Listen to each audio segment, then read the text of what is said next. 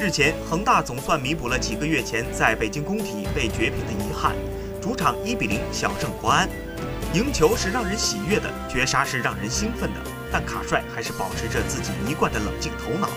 他表示，这个时候不允许有“我们是形势更有利、最有可能获得冠军的球队”这种想法。下一场踢不好的话，我们又要和榜首拉开差距了。在赛前，卡纳瓦罗把这场与国安的巅峰对决上升到国家德比的高度，直言这场比赛是决赛中的决赛。卡帅在总结比赛时指出，胜利是全队努力的成果。每一名球员都在攻守端做出自己的贡献，并不是说每一场比赛都要大胜对手。有时候胜利可能需要一些偶然和意外的东西。最近两场我们的防守做得不错，这股劲儿和这股精神在球队层面是很重要的。